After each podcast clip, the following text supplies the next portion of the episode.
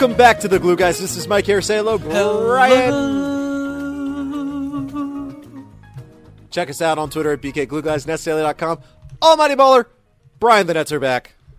Um, did you watch any of the festivities, Mike?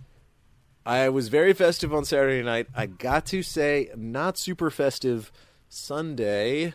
I uh, only saw bits and pieces, pieces and bits of the All Star game. Brian, I'm sorry. I apologize to the Nets nation at large, writ large. I just, uh, I can't do it, man. Can't do it. No, as much as I love D'Lo, I can't do it. I, you know what? In fact, I think I saw the more important D'Lo performance, which was Saturday night in his moon kimono, uh, along with Carl Anthony Towns and fellow All Stars.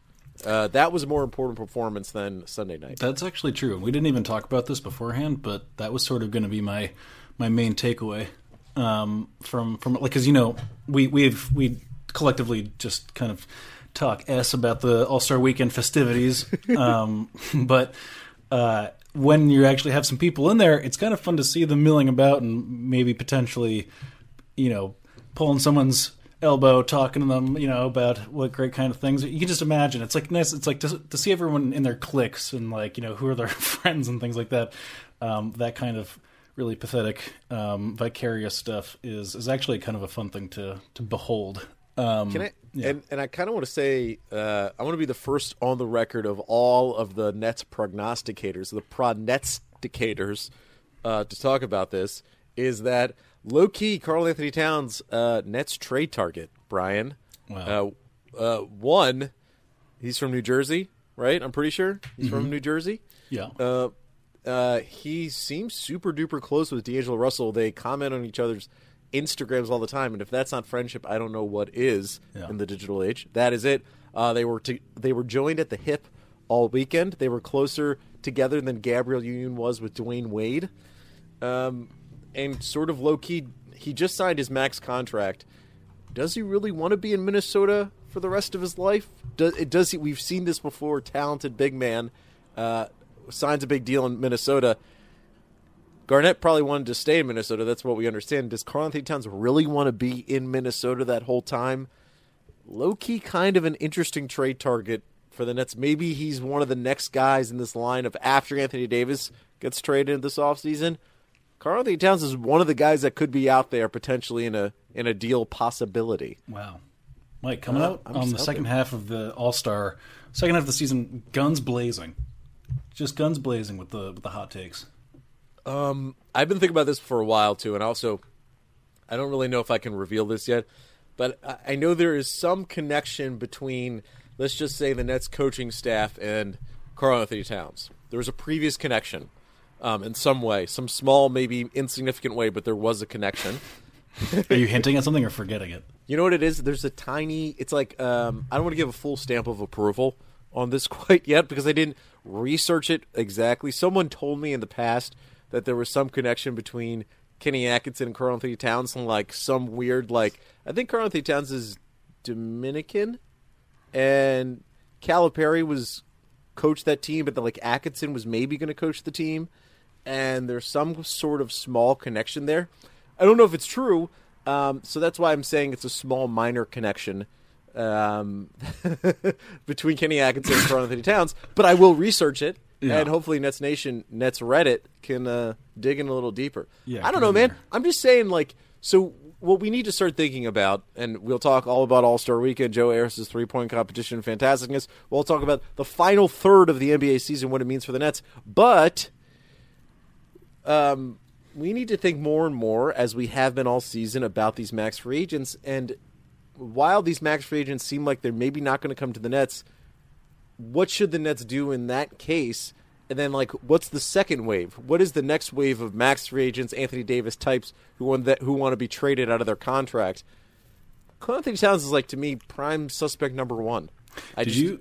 By the way, speaking of Anthony Davis, did you tune in for like the massive piling on of all the TNT people talking talking about Anthony Davis? They were not. They did not like what what has become of that story.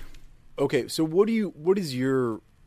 Give us your psycholo- armchair psychologist impression of Anthony Davis. How do you think he's handled all this, and how do you think? Why do you think it's kind of played out the way it is? considering who you think Anthony Davis is as a person. So I have a theory, of course. I mean, I wish I had more of a window into Anthony Davis's soul than than I currently have because um, he's, from my perspective, the Pelicans are as far out of my purview as as a basketball team can probably get. Um, so I don't I don't have any special insight into what makes that dude tick. I mean, I would love to hear it if you do. So what I think is that Anthony Davis is a good guy and a nice guy and probably slightly impressionable. And his agent. Oh, you're mean, giving this him the Dwight Howard treatment. Is that what it is? Not quite Dwight Howard, but there's elements of Dwight Howard. So like not impressionable and that he's like got like a child brain. It's like you know a different kind of impressionable.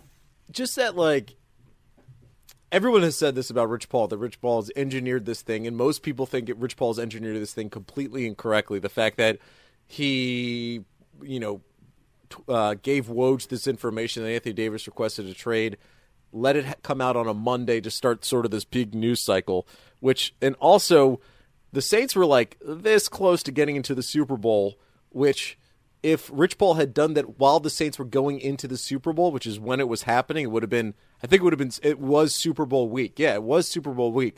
If he had did that while the Saints were in the Super Bowl, maybe the Pelicans could have made a deal because ownership who of course they also own the Saints wouldn't have cared that much about Anthony Davis at that point. They would have only have cared about the Saints. But what happened was ownership, the Saints season was over and they could focus completely and solely on Anthony Davis. I just think like I know for a fact Anthony Davis seems like a good guy. This is not a fact, but it seems like he's a good guy.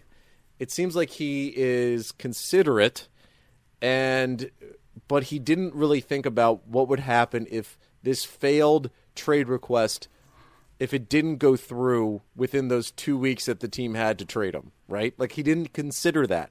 So what's happening is he's playing in front of a home crowd that's booing him at times. He then had that weird injury during the game that he just left the stadium. The Thursday before the All Star break, the national TV game, he gets an injury to his, I think his shoulder, leaves the stadium, and which is a, a very unusual move unless you have a very serious injury, which he didn't because he played in the All Star game. Um, and then he says all 29 teams are being considered. Someone told him in between the Lakers being the main team to now all 29 teams being considered. Someone told him to act like you are open to the rest of the league. Well, if all 29 teams are actually being considered, why then even uh, why request a trade out of the Pelicans? Because if the whole idea behind this is that he wants to burnish his legacy. Well, that, well, all 29 teams could not be then considered if you want to burnish your legacy, right? What does because burnish mean? What is that? Um, to solidify, to sort of create, and Is that a real to word? Burnish. burnish. Yes, uh, you burnish your legacy. I don't know any other way. And there's like, there's no other time anyone ever uses the term burnish To polish. besides yeah. to burnish. Is that what it says? Make smooth or shiny by rubbing. right. To to dig in deep and to make it make it as the way you want it to solidify your legacy. I don't know, man. What I think is honestly that people want to rag on him a ton for how this is all being handled. There's a million different ways it could have been handled differently. I just think that he is probably likely actually a good dude who is probably also um, affected by the way people view him, not in the way that Dwight Howard is, but more in that like he, he actually does sort of care about the fan base.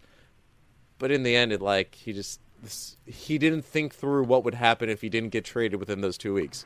That wasn't a thought in his head. The the like the the core thing that they were targeting, like Kenny Smith, the Kenny Smith crowd and Kevin Garnett um, crew, Mm-hmm. like the things that they disliked most about his um, various press uh, interactions were was that he kept referring to like himself instead of the the we that people I guess like players are kind of trained to do in the media, and they thought that that was evidence of like like true selfishness that was underlying everything, uh, which is a great a great thing to extrapolate from like a pretty small sample of, of just like conversational speech.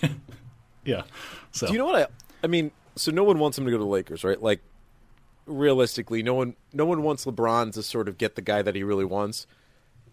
I do, though. I kind of, I mean, one, I don't want him to go to Boston because that's the other, the other alternative. Like, do we really want to see Boston to have turned the remains of the Garnett Pierce trade into Anthony Davis. Are those Like- the only like really the only two actual suitors? Like can't can't Houston be dumb and throw something at them or let's send let's and trade Chris Yeah, Paul back Chris to New Orleans. Yeah, which would be phenomenal. Then David Stern rises from his non-grave, Yeah. from his house in Boca, which I imagine he has to live in Boca. That's just where David Stern's living these days.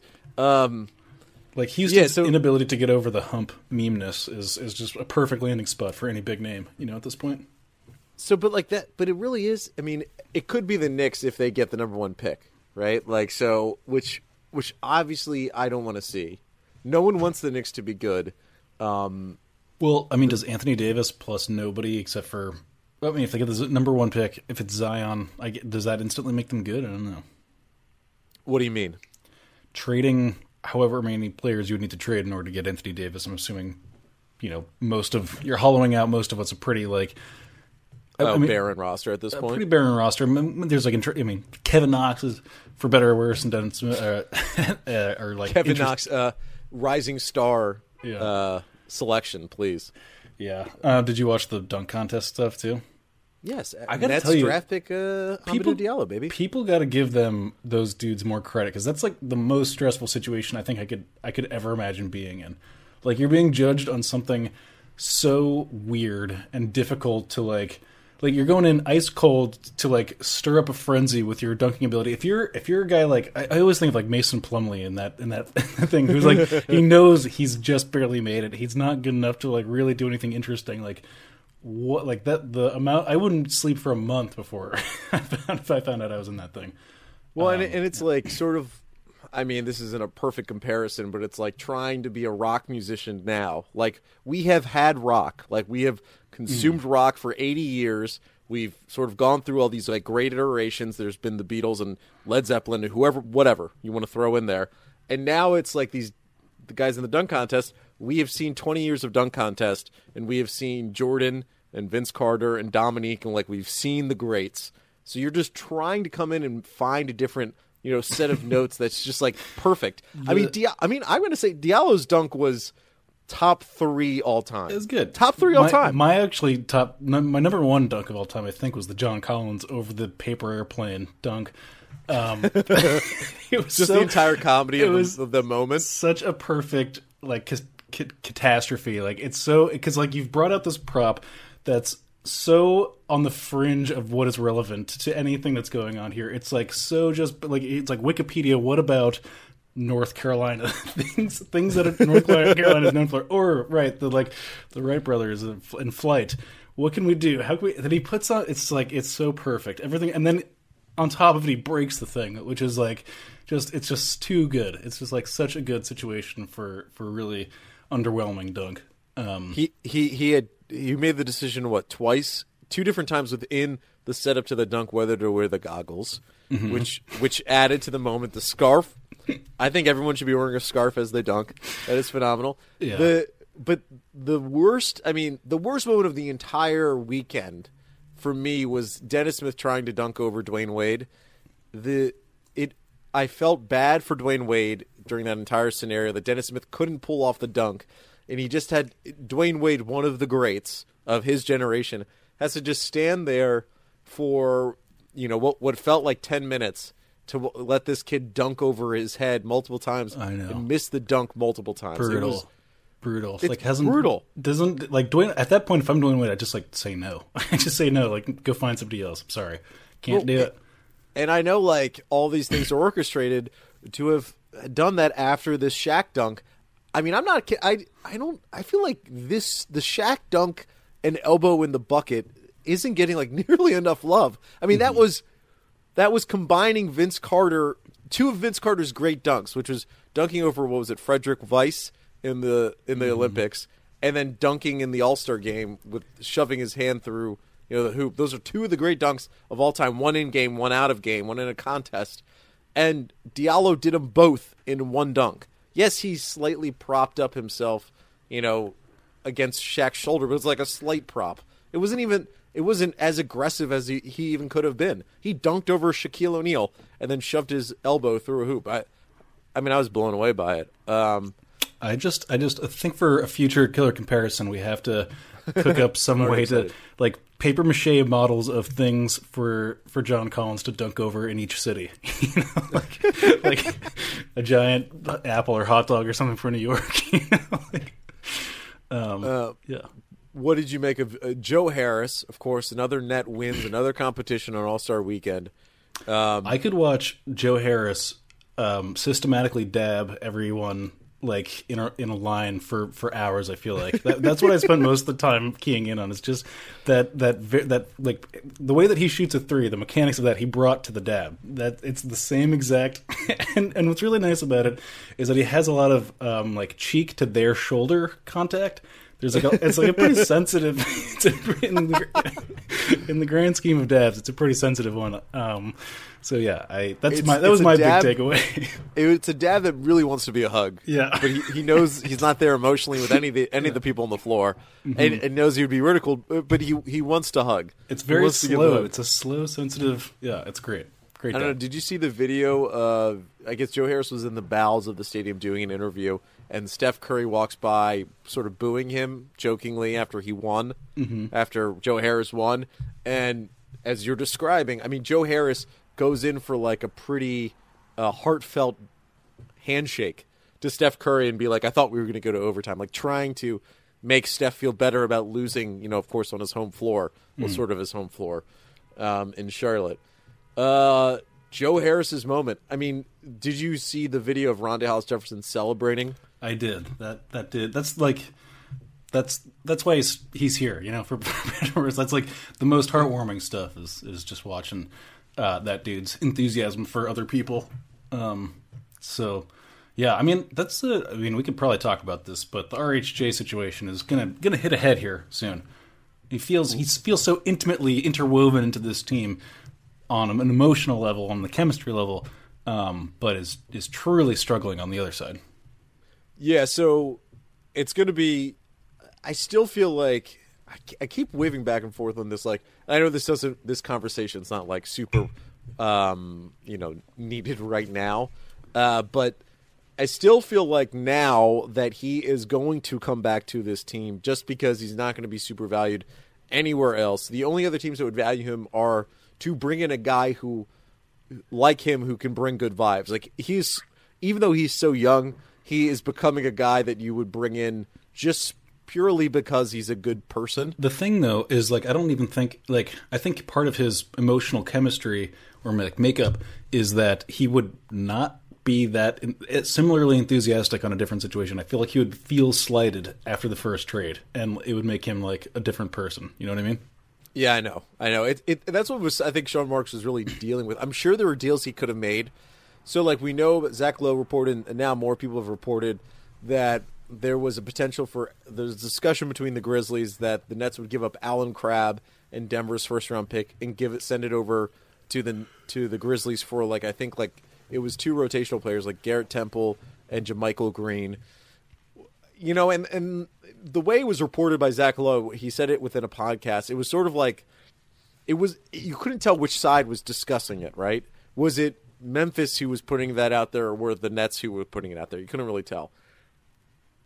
I just think Marks was sta- sitting there at the deadline, really thinking like, w- w- if if I rip away any of these pieces, any of these players from this team, besides Kenneth Faried was the one guy that he could do that to it would kind of ruin the chemistry of this team and it would it would ruin what we've created so far because the special sauce for the Nets is obviously this like you know this unique sort of chemistry that all these guys have mm. like people I mean you just even go to teams that are really good Golden State Warriors the Boston Celtics the Lakers aren't that good but like you just look around the league look at the teams that seem actually happy if you had the happiness rankings the power happiness rankings the Nets would be number one. The mm-hmm. Kings would maybe be number two. It's like they're young, dumb, and like just like ascendant at the right time.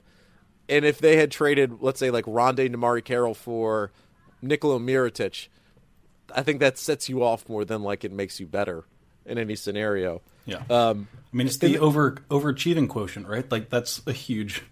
That's got to be a huge predictor of, of fun having. You know. Well, and, and that's like the big takeaway. I think you talked about this earlier, but it's like the big takeaway of the All Star Weekend is that this team they had four representatives there this weekend. They were a unit. They were all celebrating each other while they were there. I mean, D'Lo very like publicly celebrating during Saturday night. Um, and then if you went all, all their Instagrams during throughout, they were all congratulating each other. Um, like the Nets were like the big good vibes winner of the entire weekend. Where like you had all these like weird, you had all these like horrible sort of team damaging conversations. Was like LeBron hates all the young guys, and Anthony Davis hates his team, and there's all these sort of like weird disparate parts out there in this All Star game. All these guys are going to be free agents. We're on Team LeBron but like the the sort of the happiness, the Nancy Meyers movie of the the All Star Weekend, were the Nets. You know, Yeah. everyone was happy for each other, and like it all worked out in the end. and having Spencer Dinwiddie along too, it just it just seemed like um, they're like just positioning themselves to be like the beacon of fun and like functionality. You know, um, they're like the functioning family in the in the group that everyone wants to be a part of. Um, Yeah, which is weird. Which is weird to say, having been so dysfunctional for so long. final question for you from All Star Weekend: Should Sean Marks be fired for for trading Hamidou Diallo? Um, sure. Okay. Um, f- okay. First, let's go to a, a quick word from our sponsors, and then we'll be back talking about the final third of the Nets season. Wow. Hey, Mike, Yes. we got an email. oh, Tell me. Well, so I, there's just the one that I wanted to get to. I'm not going to do too many, just because that's not the kind of show that we're doing today. But this is your Boy Lou Estevez, and he's a special kind of. He needs special attention because he's a special guy, and uh, so he wrote in, and, and I will never begrudge anyone that wants to write in a follow up email proclaiming how correct they were about emails from years past. That's the kind of that's the exact kind of thing that I would do, and Lou has done it here for us today, and uh, I can appreciate that kind of thing. So he quoted himself from an, an email in October twelfth, twenty sixteen. Um, he says, in a related but more serious question, the Nets seem to have a habit of picking up fringe reclamation project players that turn their careers around. From Gerald Green to Livingston to Blatche, and most recently Kilpatrick, which we, we you know, Lee may have Yeah. missed that one. Do you guys seem someone? Uh, do you guys see someone like that this year? I think most would say Bennett, but though he seems to have interesting physical tools, he doesn't seem to put it together. I think Joe Harris is making a strong case to be someone like that. Maybe even a poor man's Kyle Korver eventually. What do you guys think about this? Have I just fallen in love with some early preseason success, or do you think it will translate into the regular season? Um, so also like Lou, like also like me, Lou makes a lot of he, he writes a lot of long emails and makes a lot of claims. So his like ratio, it's hard to know exactly how much of his right, how much is right and wrong. But um, so always important to key in on when you're right. And and you got heck, Lou, you you freaking got it, man. I mean, Joe Harris is the guy. Um, so, anyways, I just wanted to do that because that's always fun. And any anytime any Can of I, you guys, can I just point out for a sec, Brian? Yeah. It seemed like in that email, I'm not seeing it in front of me. I'm just re- listening to you as you say it. Um, he also credits talk about Anthony Bennett, right? That's the other. well, he says he doesn't think Anthony Bennett can Oh, put it together. Okay. Okay. So good. He covers. No his, one He did. covers his butt. That could. I'd have to go back and read the original email though, in case he's just covering his butt here. Could you please? Yeah, I want you to dig through the ten thousand emails we have. Yeah. The I do. Rem- let's let's let's do rewind machine here right now. Uh, Anthony Bennett. I don't think there was a moment when anyone liked him. Right? There were. There wasn't a moment when he actually was playing basketball that it looked like he was going to do something. Like I, I remember that vividly. I remember being excited that he was on the team, and then watching him play basketball. Just, I think you immediately said, "There's no chance." There's like, there's like no. I? Mean, I, I, I get excited about that kind of stuff, um, but yeah, I don't think. I mean, just like in my mind's eye, replaying watching Anthony Bennett play basketball is a sad, slow, uncomfortable business. You know, I was excited about Nick Stauskas. I was pretty fired up about that. I mean, Jahlil Okafor was an interesting guy to play with, and now uh, obviously Jahlil's like actually got to play pretty well for the Pelicans. Um, I'm trying to think about guys that I watched that like I was actually excited about that did not. You know, like he like Bennett falls into the uh, Chris McCullough like brand of like what is anybody seeing in these people? Like Right, that's right, like exactly. of totally dejected, not interested players like from the jump. Um, yeah, Chris he's McCullough's just- like catatonic. I feel like that guy had like narcolepsy or something. he's just like waiting for. He's waiting for someone to tell him to start playing basketball, and it didn't happen. Yeah. he was just like, hmm, I'm just going to keep kind of floating by and seeing what happens. Right. Um, so real quick, I want to kind of hit a couple of, of the big questions heading into the Nets' final third of the season. Okay, and I just want to sort of lay the table out a bit. So we've kind of talked about this before, but the Nets continue to have one of the hardest schedules in the NBA. Tankathon says it's the third toughest schedule in the NBA for the rest of the season. And really, what sort of defines that is the fact that they're not really playing anyone who's tanking for the rest of the year. They only have two games against obvious tanking teams, Hawks and the Cavs. The Nets barely beat the Cavs. Do they account for like not necessarily the win percentages of the teams they're playing against, but like, do, do, does that control for travel days and things like that when they say difficulty of schedule? No, I think it's only strength of schedule in It's terms just of the win percentage. percentage of the game. Yeah, okay. So like, I feel like because we've played a lot more games than most teams, so um, like I, I think in a in a true percentage or whatever that is, uh, true metric, you would like have to factor in travel days and days off and things like that. Um, so we'll we'll do a true percentage next time. But the one thing sort of sitting in the middle of all of this is that they have. I think the Nets have like a seven West Coast, seven game West Coast swing Right. at some point, like uh, mid March or whatever it is, uh, during conference championship times or whatever it is in college basketball and some concerts or whatever happens at Barclays.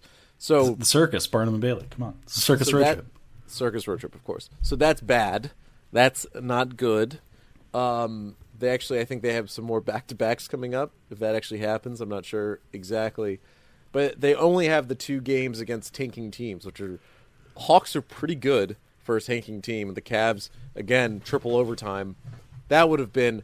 But we never talked about this because we didn't pod afterwards. But that triple overtime game, I was watching with my mom and my my wife, and my wife was expecting me to do some things like to help with the family, and I wasn't able to because I was watching this game, and I had to. And I said I would I would do things after the game was over.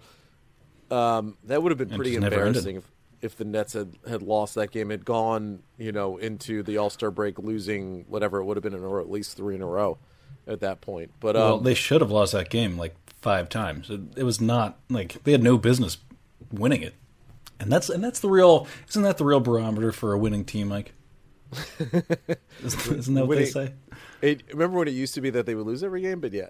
Yeah. So I do have a question for you, and I'm kind of springing this on you, but I want to I want to get your take on it. Okay. okay. So Caris LeVert is back. Um, D'Angelo Russell is an All Star. Spencer Dinwiddie is coming back. You know, two weeks from now. Let's just say. Uh, we don't know for sure, but like, I don't know if you saw him. You probably saw his hand during All Star Weekend. It was lightly taped a, a- which is worse than non-taped, but better than a cast or a brace, of course. So we have those three guys that are predominantly ball handlers on the team. They are focal points of offenses when they're on the floor. I'm going to ask you rank them in importance to the future of the team. Wow. D'Angelo Russell, Caris LeVert, and Spencer Dinwiddie. It's really interesting because it's for me. It's sort of like a rock paper scissors. You know, they they although seemingly very similar, they represent very different things and and kind of bring uh, those like that that big nebulous intangible car- like pile like they, they bring very different things. Like I I think that we've really missed Spencer Dinwiddie's um, like confidence and uh, like ability to like pull you back into a game that you like you really are sort of like everyone's everyone feels dejected and feel ready to give up, and here comes Spencer Dinwiddie just like galloping into four threes in a row.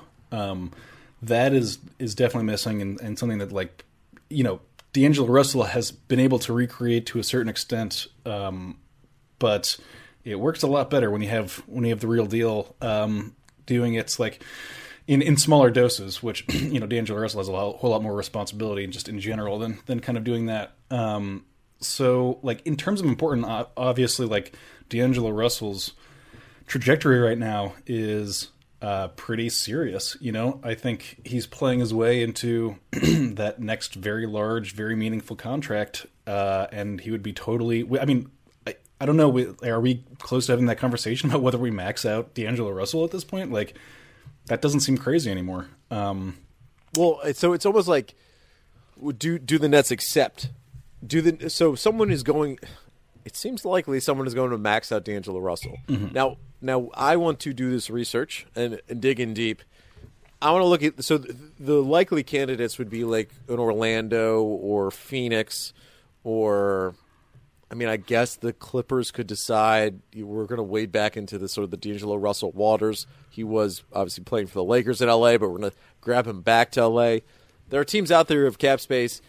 I don't actually think though that like the Magic have cap space, so they they don't necessarily make sense. Phoenix has to have cap space, right? Because they don't have anyone on that roster besides Devin Booker and a bunch of young dudes. Um, we all know that that makes a ton of sense because him and Devin Booker are super duper tight, and you put them two in the backcourt together, you actually then have something. So yeah, so like, is the question is like, there's two questions: Is anyone going to max him out? Is anyone going to give him a max contract, and then do the Nets accept? Um, I mean, my my money's on yes at this point. like it doesn't. Uh, of all the young players that seem like super ripe to to break out in ways eerily reminiscent of of true boy James Harden, like what what D'Angelo Russell has, has played into over the course of this season is like a potentially transcendent player. Like I, you know, we've talked about it for a long time, and it's just like kind of happening now, um, in my eye. So well, and, yeah. and it's funny, like we, I, I know distinctly. I remember like th- three weeks ago, we did a podcast and we were talking about what D'Angelo Russell could get, and it was like a Victor Oladipo deal, which is about twenty million a year for four years, something like that.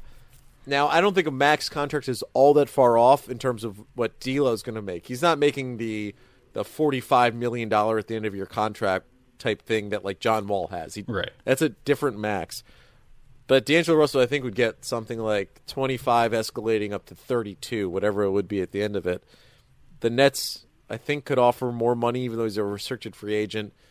Um, him being a restricted free agent is good for the Nets, of course, that they can control what happens at the situation. But if what is going to happen is that the big guys like Kevin Durant, Khris Middleton, Kyrie Irving, all those players are going to maybe they don't decide on you know at 9 p.m. West Coast time. They decide a couple days into it. That's going to drag out whether the Nets have cap space or not, and if another team offers. Um, like, I almost think the Nets, the Nets are going to match, right? Like on almost any scenario, and I think it is smart for the Nets to, and I think Sean Marks has sort of already said this out publicly, even though he probably can't and didn't exactly the way I'm describing it. But it's smart for the Nets to indicate to everyone that they're going to match any offer, right? Like it's they need to put out there that like the there there's no point in offering D'Angelo Russell um, any kind of offer sheet because we're only going to tie up your cap space if you guys do that. You guys are going to miss out on other free agents if you offer our player a max because we'll just wait the 72 hour period as much as we can wait to tie up your cap space because ours, if we're not going to get Kevin Durant, ours doesn't matter as much in terms of having that cap space immediately. Um, I'm. But do you? But do you want D'Lo? Do you want D'Lo for whatever the number yeah. is? I mean, I do now. Like, I just like I do. I like I like um I like every bit about it, you know. And and I was talking, or I was we were reading through the Twitter, and your boy Eve Darbuz is is now like people are so high on what this team has become that they're like. Well, we're looking at a 30 year old Kevin Durant signed to you know a five year deal. Like, I'm not so sure about this. yeah, I Like- love. I love that. um, which like you know it's easy to it's easy to say that that's like a completely insane take um, but there is a little bit in there that's you know that goes beyond just like you obviously get Kevin Durant if he's available. But um, you know the, harnessing the specialness of the situation it's like we you can go in any direction but the uh, one of like uh, of that kind of dynastic um, warriors esque that version of it is the one where you re-sign D'Angelo Russell and continue to nurture your players into what like wherever their ceiling is in your mind. Which um, it's very possible that we have not seen the ceilings of, of Spencer Dinwiddie and Caris LeVert or, or like come very close to them at all. Uh, so and if and if you're the the people that are responsible for nurturing that talent and that's what you believe, like I, at this point, based on what I've seen here, like I'm with you. You know, I I, I, I will take your your version of that bet. Uh, like now with this evidence in hand. Um, so yeah. Well, and it's also like, okay, the only person that you maybe consider not giving the deal of the max for, in terms of like the Nets giving D'Angelo Russell the max and then saying we're going to keep you. The only person that maybe you give that up for is Kyrie Irving. Yes, you would want because because you could give D'Angelo Russell the max and still get Kevin Durant. That's not impossible. The Nets have a very favorable cap sheet. They would have to get rid of Allen Crabbe's contract. They can do that. That's not impossible. He has one year left at eighteen point five. They can get rid of Allen Crabbe's contract. Then they can sign like so. The, there's an argument out there that like the Nets cannot give D'Angelo Russell the max because then they could not get Kawhi Leonard or Kevin Durant, even if those guys are going to come. Well, they don't. I mean, that's not a just. They can get rid of Allen Crabbe. They'd have to give up something, which would be draft picks.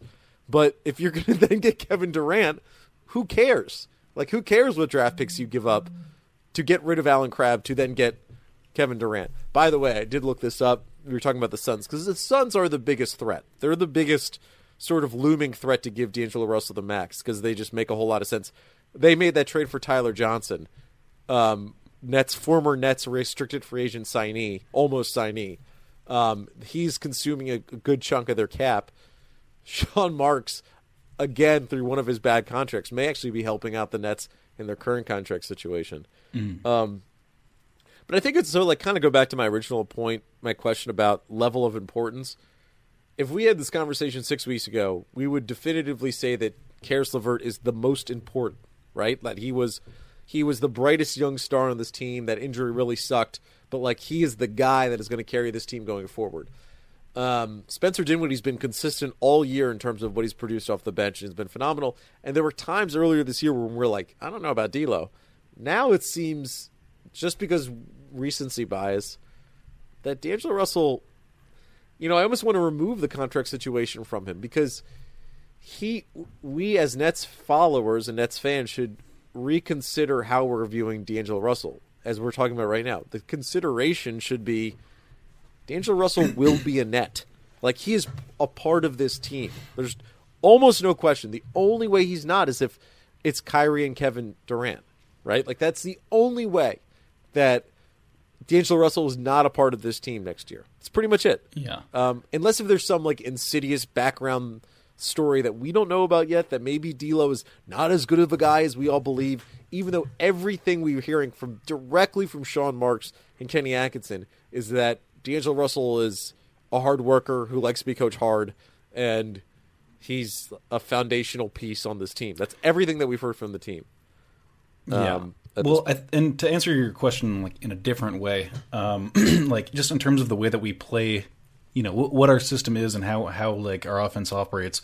Um, D'Angelo Russell's version of like his his weaponry is the best weaponry, right? And it's just like is um, if that's operating at the highest level, that's the most valuable piece. So, um, you know, because like he's a like flick of the wrist, streaky three point shooter of the Steph Curry ilk, you know, in in certain situations, and that we've kind of discovered is sort of a nuclear bomb in basketball, right? If you can have a player that's doing that and shooting, you know, really far deep threes at a at a you know unconscionably high tick, um, that opens up a whole world of possibilities offensively, and um, and we're you know playing that that Morey ball, that money ball style, and if it works, if if his version of it like works at, at the highest at the highest level, um, it's by far the most valuable part of our of our team.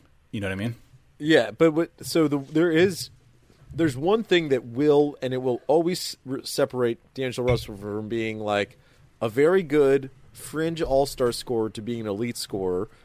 And I don't know how you fix this, but it's his free throw attempts. It's like that. I think I heard on I forget what podcast it was. Maybe it was Kevin O'Connor saying on the Ringer that D'Angelo Russell has the fewest amount of free throw attempts a game for any guy who has a, a as high of a usage rate as he has and as high of a scoring average that he has. Basically, like D'Angelo Russell is one of the greatest scorers of all time for not in terms of of all the guys who don't get to the free throw line, right? And he mm-hmm. is so efficient from three point range, from mid range, from getting to the hoop, but yet still doesn't get to the free throw line because he actually See, doesn't I really get this to this is actually fairly in line with my previous point. Like, I'm just looking at Steph Curry's free throw attempts, especially at that age that he. So look at look at the age comparison here. When Steph Curry was 23 years old, he was averaging uh, 1.8 free throw attempts a game. And let's look at D'Angelo Russell's. He's He's- 22 and he's at 2.3 you know? So like and and steph curry now even in his the years where he's averaging his highest it's only his highest year is 5.9 and this year it's 4.7 so like that like again this is like a you know an artillery player you know? Um i don't think we necessarily need for his free throw attempts to go up like if he's just becomes like a kind of stationary bombing threat you know um, which is what I think is the best kind of application. I mean, not like only obviously, but like you know, if we're sort of isolating the, the, the major skill here, like in the way that we can do for Steph Curry, then that would be it. Um, so like again, yeah, totally. If you if you want to make the comparison of like of James Harden, obviously that's like the main missing key ingredient, and that's what's missing from like every other player because he's like kind of um, uh, statistically on an island there. Um, but I don't. I really just think it's like a couple more years of maturation until he's like, you know, getting up into the taking eight three point attempts a game or 10 three point attempts a game the way that Steph Curry is. I'm really enjoying this like this rise of D'Lo has been so enjoyable because it's twinned with the sort of decline of this mini Lakers. I mean, it's not a dynasty, but like the belief around Magic Johnson, Rob Pelinka, and the Lakers were that like okay, they get rid of bad actor D'Lo, send him away with Timofey Mozgov to Brooklyn, clears the way for Lonzo Ball to Lonzo Ball assume the point guard throne that is what it means to be a Lakers point guard. Brandon Ingram at the beginning of this season, Brandon Ingram's my favorite to make fun of now, but like the beginning of this season, every prominent basketball writer was talking about how Brandon Ingram is like the secret sauce of the Lakers, that he was mini Kevin Durant. That was every guy was saying that because it what must have happened, and I imagine this is what happened. Magic Johnson pulled a bunch of writers aside and said, "You know what? You guys are talking too much about LeBron. You guys should talk about Brandon Ingram. He's this good. He's great." He probably told each of them individually. He probably had this charm campaign on about Brandon Ingram. All of this Lakers badness is happening while you know the castaway, the sort of the symbol of this Nets renaissance is happening, is having uh, All Star season at the age of 22. 20, what is he, 26.6 and four rebounds a game or whatever it is. So I just like, it is so enjoyable that, you know, I'm a storylines guy, Brian. You know, I love it. Mm-hmm. That this storyline is developing while a separate storyline that is intertwined with this current one, the Nets storyline and the Lakers storyline, is happening at the same time, doubly reaffirming how it feels right now to be a Nets fan, right? Like if this is the Nets have done smart, mature growth as opposed to quick fixes. And the Lakers had previously tried to do smart, mature growth and couldn't quite do it. Got LeBron, can't fault them there, and then then signed Beasley, Rondo, JaVale McGee, like signed all these guys who ultimately are not going to have any. They're a blip in the like the history of the You know, Lakers. beyond being a blip, they're living memes. It's it's like an unbelievable cast of of basketball like castaways. it's unbelievable that they put all those guys together on the same team. Um, I am very interested to see when Spencer did when he comes back. Obviously, they need him back, as you were saying. Like there is there is a key element missing. Even though LeVert is slowly, you know, sort of working his way back in, figuring out exactly how he's fitting in with now the new D'Lo dominant sort of player that he is. Dinwiddie is just like, just let him go. You know, it's just like put him in the second unit. Yeah, Dinwiddie's a guy you can put on any literally any team in the league, and you do exactly the same thing, and it'd be great for everybody. and we are we've talked about this. But his contract is already seeming like a steal. Like the the fact that they got him at 10, 10 million a year, 11 mm-hmm. and then twelve or whatever it is, is it's going to look amazing. Basically, it's it, like at the end of that contract. I mean, it's a player option, so maybe let's just say next year or two years from now, and it's going to look continually great. Um, that's basically it. So the Nets have the third toughest schedule for the rest of the year. The Hornets have like the second toughest. The Hornets are one of the teams the Nets are competing with for you know whatever playoff spot we're trying to talk about now. Um, the Nets are three games above the Hornets in terms of wins, um, and the Hornets would are the seventh seed. The Nets are the sixth seed. Um, You said Dinwiddie know- was a week away. what's that? You said Dinwiddie was a week away from coming at, uh, coming back. that's just that's just an that's just doing math in terms of like when they how long they said he would be out for. Me extrapolating the fact that he only had a small bandage on his hand as opposed to a big bandage. That's just my you know my That's science. a That's pure science. I get it. Yeah, so Yeah. pure science. Um, so we'll see. We'll see. I mean, like knowing the Nets, he's probably like two weeks away, maybe maybe longer than that. But there's been plenty of guys like we ran through this when he got injured initially. His injury is like a f- roughly a five week injury. You know, it, it could go to four, it could go to six. It just sort of depends on the player. Yeah. All right. Get us out of here, Mike. So we will be in your ear soon. The first game the Nets have coming back it's against the Trailblazers. Um, this is it. I mean, this is a third. It's just, it's almost actually. It's like a third. We're just going to be talking right? about jostling for position for the playoffs from here on. That's that's going to be. Isn't it going to be so nice to really be talking, digging into like which matchup is best for the Nets in the first round? I mean, come And on. I, I keep teasing this, but I'm I'm going to say the first podcast in March we are guaranteeing our listeners first podcast in March. I'll forget I said this. We will do if where the Nets are currently positioned. We will do what is the best matchup for the Nets Wow. in round one. Who could they throw the biggest threat at? That'll be in the March podcast. So keep listening. Lots Uh, to look forward to. Um, Five five hap- stars. happy belated five, uh, Valentine's Day. Happy belated five stars to everybody. yeah, five Um, stars. One need we have to have them iTunes. Thank you for all your ratings. We have 1,900 followers on Twitter. If we get to 2,000, Brian will walk across the Brooklyn Bridge naked. Thank you all for listening. Bye, everybody. Yeah, boy.